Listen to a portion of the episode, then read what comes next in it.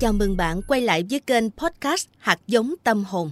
Gia Tuấn và Nguyễn Hòa xin chào mừng quý vị và các bạn đến với chương trình radio giới thiệu sách hay. Chị Hòa này, chị có bao giờ tự đặt câu hỏi con người ta sinh ra từ đâu và khi chết đi rồi thì về đâu hay không? Ừ, bản thân chị thì không mấy băn khoăn đến việc đó. Ừ. Đối với chị thì giây phút thực tại mới là giây phút đáng quan tâm nhất mà thôi. Yeah. Nhưng mà trong một lần đi tìm ý nghĩa bài hát Cát bụi của cố nhạc sĩ Trịnh Công Sơn thì chị mới nhận ra rằng đó là câu hỏi mà nhân loại bao nhiêu đời nay vẫn tự hỏi. Nhiều câu trả lời đã được đưa ra từ nhiều nền văn hóa và tôn giáo khác nhau đó Tuấn.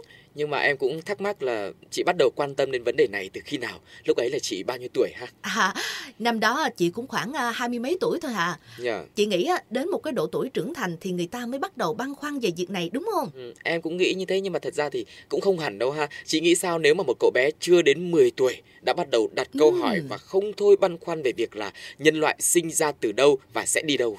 Wow! Nếu mà có một cậu bé như vậy thì quả thật là một cậu bé rất là đặc biệt. Phải Yeah. gọi là thiên tư đỉnh ngộ đó. Thật sự là có một cậu bé như vậy luôn đó hả Gia Tuấn? Gia Tuấn có thể chia sẻ về nhân vật phi thường này cho chị cũng như các bạn khán thính giả nghe được không? Chị Hòa thật sự là tò mò về thiên hướng và cuộc đời của cậu bé rất là đặc biệt này. Chắc chắn là cậu bé sẽ có một cuộc đời phi thường ha. Chính xác là như vậy và cậu bé ấy Ừ. chính là đại sư Hám Sơn sau này đấy chị. Ồ, Và ngài là một trong bốn vị thánh tăng đã có công phục hưng và phát triển Phật giáo trong triều đại nhà Minh. ừ. Cuộc đời hoàng pháp của đại sư Hám Sơn thì đã gắn liền với những biến cố chính trị cuối đời nhà Minh. Tiểu sử của đại sư Hám Sơn đã phản ảnh rõ nét cuộc đời tu hành của một tu sĩ Phật giáo trong hoàn cảnh chính trị nhiễu nhương lúc đó và mỗi biến chuyển trong cuộc đời tu hành của ngài là một bài Ừ. học quan trọng đáng để cho chư tăng cũng như là quần chúng Phật tử đời sau suy ngẫm và học hỏi đó. Ừ. Sinh thời thì ngài thường ví cuộc đời này như là cõi mộng mà Ừ. trong đó chúng sinh chỉ như là những cái bóng chập chờn, say mê đuổi bắt những trò hư ảo như tiền tài này, địa vị, danh Ừ. vọng và thế lực. Thế nên là cuộc đời và công cuộc hoàng pháp đồ sộ của ngài được phản ánh trong quyển Đường mây trong cõi mộng do Đại Đức Thích Hàng Đạt và giáo sư Tròn Vũ Nguyên Phong phóng tác. Sau đây thì Gia Tuấn xin mời quý vị và các bạn cùng lắng nghe một vài trích đoạn của tác phẩm Đường mây trong cõi mộng nhé.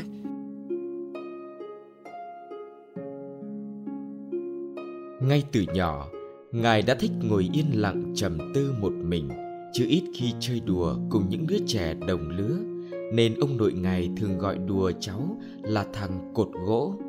Tuy nhỏ, nhưng Ngài đã có những ý nghĩ lạ lùng về sự khổ đau, vui buồn, hợp tan của nhân sinh thế thái và thường đặt ra những câu hỏi mà người trong gia đình không ai có thể trả lời.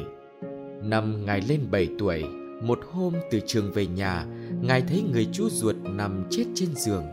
Gia đình đang khóc lóc xung quanh nên ngạc nhiên hỏi Mẹ ơi, chú bị làm sao vậy? Mẹ Ngài không biết giải thích thế nào cho đứa con nhỏ nên nói quanh Chú con đang ngủ mê đó, chốc nữa sẽ dậy.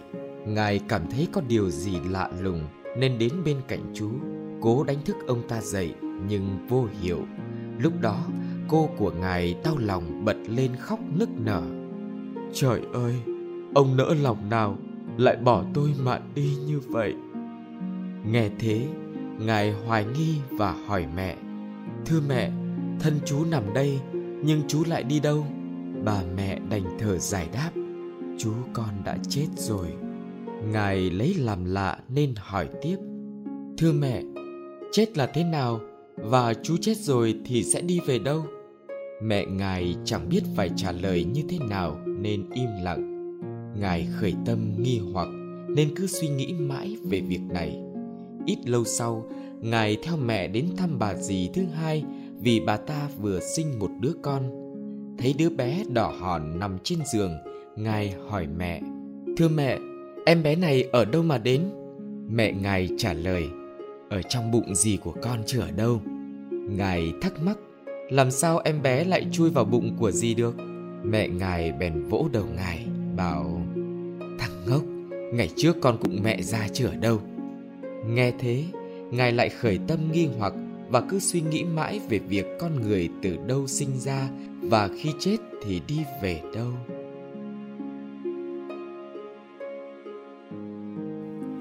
Năm 1553, đời gia tỉnh thứ 32, Ngài lên 7 tuổi.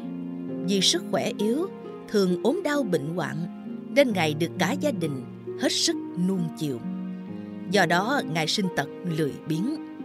Tuy đã được gửi đi học ở trường làng, nhưng mỗi tháng ngài thường trốn học nghỉ ở nhà cả nửa tháng. Thế việc dạy bảo không nghiêm dẫn đến chuyện học hành bê tha của con, nên mẹ ngài bàn với cha ngài cho gửi con đi học tại trường ở làng bên, cách nhà một con sông. Vì con sông ngăn cách, việc đi lại khó khăn, nên ngài phải trú tại nhà người bà con bên ngoại. Mỗi tháng chỉ được về thăm nhà có một lần. Thật ra vì thương con, muốn tập cho con tính độc lập, tự biết lo học hành, nên mẹ ngài mới cắn răng gửi con đi học xa như vậy.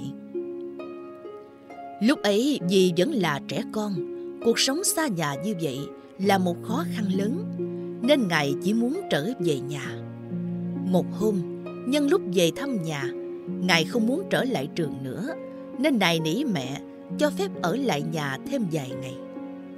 Bình thường mẹ Ngài rất thương con, nhưng lần này vì Ngài không muốn đi học, nên bà tỏ thái độ, sách roi đánh đuổi Ngài ra tận bờ sông. Đến nơi, thấy ngài không chịu lên thuyền, bà nổi giận nắm đầu ngài xô xuống sông, rồi bỏ về nhà mà không thèm quay đầu lại. Thấy vậy, bà ngoại ngài liền dẫn ngài về nhà xin lỗi mẹ. Vừa thấy ngài, mẹ ngài liền mắng. Đồ lười biếng cứng đầu, không chịu qua sông đi học, còn trở về nhà để làm chi? Nói xong, bà lại lấy chổi đánh đuổi ngài, thế như là không còn chút tình lưu luyến gì nữa. Ngài vừa khóc vừa chạy tránh roi của mẹ. Mẹ ngài vừa đánh lại vừa mắng. Mày là con trai mà động một chút thì đã khóc thì sau này làm sao mà khá được hả con? Lúc đó, ngài thấy mẹ mình quá nghiêm khắc nên không còn dám nghĩ đến việc bỏ học về nhà nữa mà đành lên đò qua sông đi học.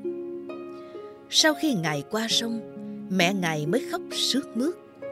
Bà ngoại ngài thấy thế ngạc nhiên, bèn hỏi. Tại sao lúc thằng nhỏ nó trở về nhà chơi, thì con lại vừa đánh vừa chửi mắng nó, muốn nó phải đi.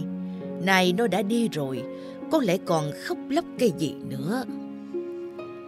Mẹ ngài bèn thưa. Dạ thưa mẹ, có người mẹ nào mà không thương con nhưng chỉ vì muốn nó cắt đứt tình cảm luyến ái gia đình để mà chăm chỉ học hành nên bất đắc dĩ con phải làm như vậy nó là con trai thì phải lo học hành để trở thành người hữu dụng sau này chứ đâu thể lười biếng ở nhà với cha mẹ mãi được xưa nay bào thiếu nhi hư hỏng, cũng chỉ vì sự nhu nhược của người trong gia đình, nên con đành phải đối xử với nó như vậy mong rằng tương lai của nó sẽ khá Sau khi mà nghe xong ờ, vài trích đoạn như thế thì chúng ta có thể thấy đây là một bà mẹ rất là cứng rắn, đúng không chị? Đúng rồi đó. Người ta thường nói á, phía sau sự thành công của một người đàn ông luôn có bóng dáng của một phụ nữ. Đó có thể là người vợ, cũng có thể là người mẹ. Ừ. Nhiều bà mẹ vĩ đại đã mang đến cho cuộc đời này những vĩ nhân, như là bà Nancy Matthews Elliot Edison, là mẹ của nhà khoa học Edison. Ừ. Trong khi tất cả mọi người kể cả chồng của bà, tức là cha ruột của Edison, cũng tin rằng con trai của mình là một đứa đần độn. Trong khi nhà trường đã quay lưng với cậu bé bị chứng khó độc này, thì bà đã một mực tin tưởng vào tài năng của con, mang con trai về tự dạy dỗ và đã cống hiến cho nhân loại chúng ta một nhà phát minh kỳ tài. Wow. Hay như bà mẹ của Mạnh Tử trong tích Mạnh Mẫu Trạch Lân Xứ đã mấy lần dời nhà để con có được một môi trường sống và học tập tốt nhất, thường dạy con những cái bài học sâu sắc và sống động nhất đã cho loài người một nhà tư tưởng lỗi lạc. Trong trích đoạn này thì ta cũng gặp hình ảnh một người mẹ rất vĩ đại. Trong khi các bà mẹ thường yêu chiều con, thì mẹ của ngài Hám Sơn lại vô cùng cứng rắn, vượt qua nhi nữ thường tình mà thúc đẩy dung đắp cho việc học hành của con trai. Và với một người mẹ như thế thì em nghĩ là chắc chắn bà sẽ có rất nhiều kỳ vọng đặt vào đứa con của mình đúng không? Đúng rồi, chị cũng nghĩ là như vậy yeah. Dạ. nhưng mà nếu mà người con trai ấy lại không đi theo con đường mà bà mẹ đã mong muốn thì sao nhỉ có lẽ là rất là thất vọng chị ha ừ. liệu thì uh, bà mẹ lúc đó có cố ngăn con mình đi theo con đường riêng của mình hay không ừ, cái này đúng là rất khó nói ha bản thân là một người mẹ của hai đứa con trai yeah. Dạ. thì chị hiểu được cái cảm giác nếu mà con mình chẳng những không theo lối đi mà mình dung đắp cho nó mà nó còn dấn thân vào một con đường mà mình hoàn toàn không muốn nó theo đuổi thì quả là mình vừa thất vọng lại vừa bực tức nữa yeah. Thân mẫu của đại sư Hám Sơn cũng vậy, cứng rắn với con chắc chắn là chỉ mong con học hành thành tài thi đậu làm quan để ờ, nở mày nở mặt rạng Ừ. danh dòng họ này nọ. Nhưng mà cuối cùng chúng ta đều biết Ngài đã sớm quy y cửa Phật theo đuổi con đường tu tập. Gia đình và nhất là thân mẫu của Ngài đã phản ứng như thế nào? Mời quý vị và các bạn chúng ta cùng nghe trích đoạn sau. Năm lên 10 tuổi, trí thông minh của Ngài đã vượt hẳn chúng bạn. Chỉ đọc sách vài lần thì đã nhập tâm. Tôi biết con mình giỏi hơn người, nhưng mẹ Ngài vẫn thúc giục con phải chăm chỉ học hành. Một hôm, nhân lúc bà bảo Ngài lấy sách vở ra học, Ngài liền hỏi Thưa mẹ, con có việc muốn hỏi, nhưng xin mẹ chớ trách mắng. Mẹ Ngài nghĩ rằng đây là cơ hội để giáo dục cho con thêm, nên bảo Con cứ nói đi, mẹ không phiền trách con đâu. Nghe thế, Ngài an tâm, mạnh dạn hỏi Thưa mẹ, cả ngày từ sáng tới tối, mẹ bắt con phải học hành, đọc tụng thật nhiều sách tứ thư ngũ kinh. Vậy thì có lợi ích gì hả mẹ? Mẹ Ngài bảo Người xưa nói trong sách vở có cả kho châu báu.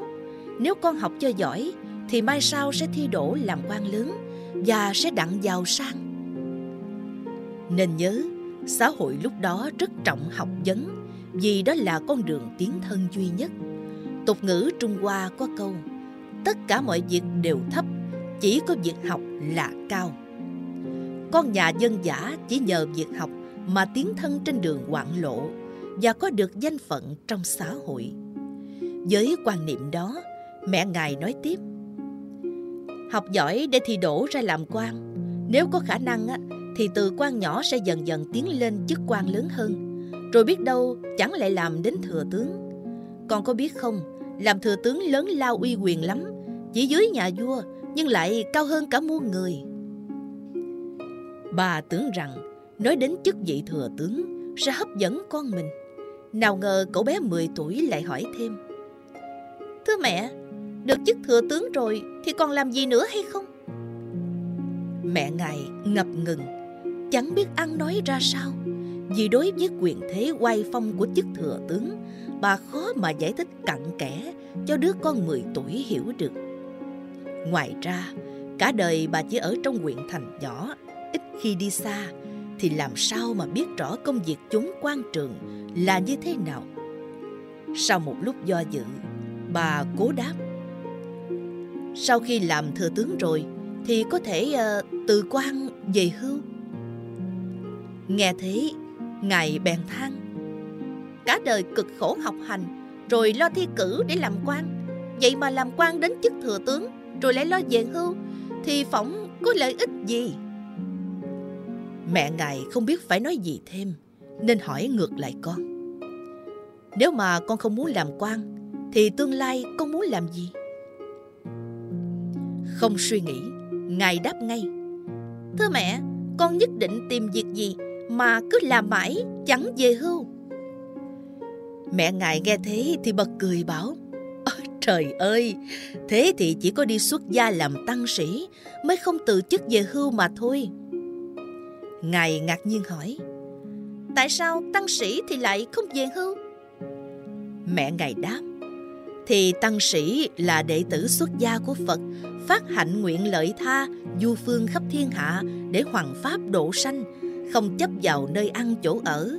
Vì phát hạnh nguyện lợi tha, chỉ lo cho người chứ không lo cho mình, nên đâu bao giờ hết việc đời, cần gì phải tính đến việc hưu trí. Nghe vậy, Ngài vui mừng đáp ngay. Nếu như vậy thì con chỉ muốn làm tăng sĩ mà thôi. Thấy con mình nói thế, mẹ ngài liền nạt. Cái thằng ngu, xuất gia đâu có phải là chuyện dễ, phải có duyên phận và phước đức lắm mới làm được như thế con à. Ngài ngạc nhiên hỏi, tại sao làm tăng sĩ lại cần có phước đức? Mẹ ngài đáp, đương nhiên là phải cần duyên phận và phước đức mới có thể xuất gia được. Đường quan lộ tuy trắc trở hiểm nặng nhưng vẫn còn là dễ chứ xuất gia tu hành để giải thoát để thành phật thành tổ thật là khó khăn gấp trăm ngàn lần trên thế gian này á, có thiếu gì người thi đậu làm quan hay làm thừa tướng nhưng đã có mấy ai tu hành thành phật thành tổ đâu Mẹ nghĩ rằng con không nên ăn nói xàm bậy như vậy mà đắc tội vọng ngữ đó con. Nghe vậy, Ngài bèn cương quyết thưa. Thưa mẹ, con tự biết mình cũng có được đôi phần phước đức, có thể xuất gia tu hành. Nhưng con chỉ sợ mẹ không đành lòng để con xuất gia mà thôi.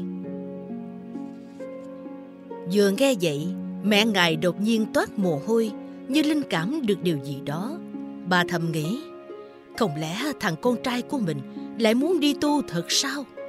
Là một Phật tử thuần thành, suốt đời chân thành lễ bái, bà nhớ ngay đến lời nguyện sẽ cho ngài xuất gia năm xưa, nên bà nghiêm nghị bảo, Này con, một ngày nào đó nếu duyên phận đã định và con có đủ phước đức để xuất gia làm tăng sĩ thì chắc chắn mẹ sẽ giúp cho con được như ý nguyện. Tuy nhiên, lúc này thời cơ chưa thuận tiện, con hãy giữ kín chuyện này giữa mẹ và con thôi. Năm ngày lên 12 tuổi, khác với bạn bè đồng lứa, chỉ biết đùa giỡn, Ngài quyết chí xuất gia, nên thường chăm chỉ đi chùa tụng kinh niệm Phật. Thấy con trễ nải học tứ thư ngũ kinh cho việc khoa cử, mà chỉ lo đi chùa tụng kinh, nên cha ngài lo lắng vô cùng. Sau nhiều đêm suy nghĩ, ông nảy sinh ý định tìm con gái nhà khuê cát để hỏi vợ cho con, hầu ngăn chặn ý tưởng xuất gia của nó. Đối với phong tục tập quán lúc đó, việc tìm vợ sớm cho con trai không phải là điều bất thường. Vì là gia đình đại phú nên việc cầu hôn cho ngài rất dễ dàng. Nhiều gia đình quanh vùng đã ngỏ lời ưng chịu ngay. Tuy nhiên khi vừa hay tin, ngài đã tỏ thái độ kiên quyết, khước từ và cho gia đình biết rõ ý định xuất gia của mình. Theo quan niệm tam cương ngũ thường lúc đó, thì con cái không có quyền cãi lại ý kiến của cha mẹ. Nhưng nhờ sự tán trợ của mẹ ngài, nên cha ngài đành phải miễn cưỡng ngưng việc cầu hôn. Mẹ ngài đã nói, làm quan hay làm hòa thượng đều do duyên phận, chứ không thể cưỡng ép. Thằng con mình là do Bồ Tát Quán Thế Âm trong mộng bồng đến. Biết đâu nó chẳng phải là duyên phận với Phật. Tuy nuôi con, nhưng chúng ta phải để cho nó tự lập chí. Ông đừng cưỡng ép nó quá, rồi có chuyện gì hối hận lại chẳng kịp. Cha ngài chẳng đối đáp được, nên đành phải đồng ý. Một hôm, Ngài nghe các tăng sĩ trong chùa nói với nhau rằng tại chùa Báo Ân ở Kim Lăng có một hòa thượng đạo cao đức trọng tên là Tây Lâm, thường thuyết pháp độ sinh, học trò theo học rất đông. Nghe thế, Ngài vui mừng khôn xiết, nên xin cha cho phép đến chùa Báo Ân ở Kim Lăng để học hỏi thêm. Biết rõ ý của con mình là muốn xuất gia, chứ chẳng phải học hành gì thêm, nên cha ngài cố tình bỏ lơ, không cho phép. Khi ấy tuy chỉ mới 12 tuổi, nhưng ngài đã cương quyết hướng về cửa Phật. Thấy cha làm ngơ không đáp ứng, ngài đóng cửa phòng nhịn ăn nhịn uống, nhất định không nói năng với ai, cho đến khi đạt được mục đích xuất gia của mình. Người trong nhà lo lắng không biết cớ sự gì cả. Lúc đó thấy cơ duyên đã đến, mẹ ngài bèn lên tiếng trợ giúp và nói rõ việc đã phát nguyện trước Đức Bồ Tát như thế nào, nên gia đình đành chấp nhận cho ngài được toại ý. Tháng 10 năm đó, ngài cùng cha mẹ đi từ Toàn Tiêu đến Kim Lăng để diện kiến Hòa Thượng Tây Lâm. Wow, đúng là một bà mẹ vĩ đại luôn. Thân mẫu của đại sư Ham Sơn đã một mực ủng hộ con trai đi theo con đường mình chọn, dù là bản ừ. thân bà không hề muốn chút nào cả. Ừ. Và dù điều đó đồng nghĩa với việc bà phải buông tay để con ra đi, ừ. thì ngài Hám Sơn đã rất may mắn có được một người mẹ vĩ đại như thế. Ừ và nhân loại cũng rất là may mắn nữa ha. Yeah. Bởi vì tuy mẫu thân của đại sư nằm mộng thấy Bồ Tát mang con trai đến cho mình, nhưng mà chị nghĩ rằng chính bà đã là một vị Bồ Tát mang đến cho nhân gian chúng ta một thánh tăng. Yeah. Thưa quý vị, chương trình cũng đã dài rồi. Cảm ơn quý vị thính giả đã chú ý lắng nghe. Hẹn gặp lại quý vị trong những chương trình giới thiệu về những cuốn sách hay sắp tới. Quý vị cũng có thể đặt mua sách Đường Mây trong cõi mộng trên website của công ty First News Chí Việt, các trang Tiki hoặc Fahasa. Ngoài ra thì quý vị thính giả cũng có thể mua trực tiếp tại gian hàng sách First News tại đường sách Nguyễn Văn Bình. Còn bây giờ, xin, xin chào và hẹn gặp, lại. lại.